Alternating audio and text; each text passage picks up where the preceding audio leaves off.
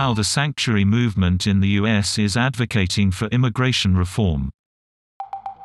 Across the U.S., a number of Lutheran churches have formed a sanctuary movement to support undocumented migrants, and their work has doubled due to COVID.